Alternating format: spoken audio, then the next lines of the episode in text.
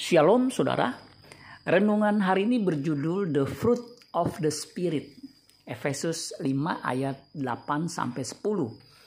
Memang dahulu kamu adalah kegelapan, tetapi sekarang kamu adalah terang di dalam Tuhan. Sebab itu hiduplah sebagai anak-anak terang. Karena terang hanya berbuahkan kebaikan dan keadilan dan kebenaran dan ujilah apa yang berkenan kepada Tuhan. Ada terjemahan Revised King James Version dari ayat ini yang menarik untuk kita perhatikan. Bunyinya sebagai berikut. For you were one darkness, but now you are light in the Lord.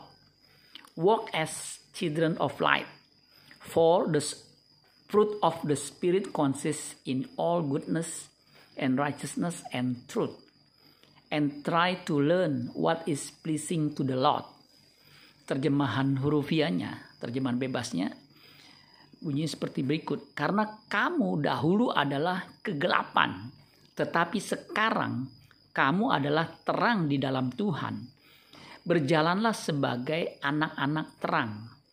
Karena buah roh terdiri dalam segala kebaikan dan kesalehan dan kebenaran dan cobalah untuk mempelajari apa yang menyenangkan Tuhan.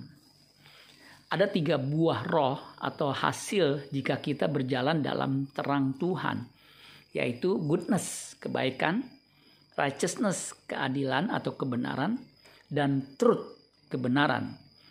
Kita harus mengevaluasinya atau mengujinya apakah ketiga hal itu, kebaikan, keadilan, kebenaran, nampak dan berdampak ke diri kita dan orang di sekitar kita.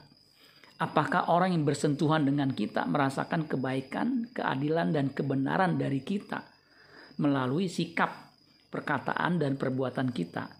Inilah yang menyenangkan hati Tuhan. Jika belum atau tidak nampak, kita harus bertobat, mumpung masih ada waktu.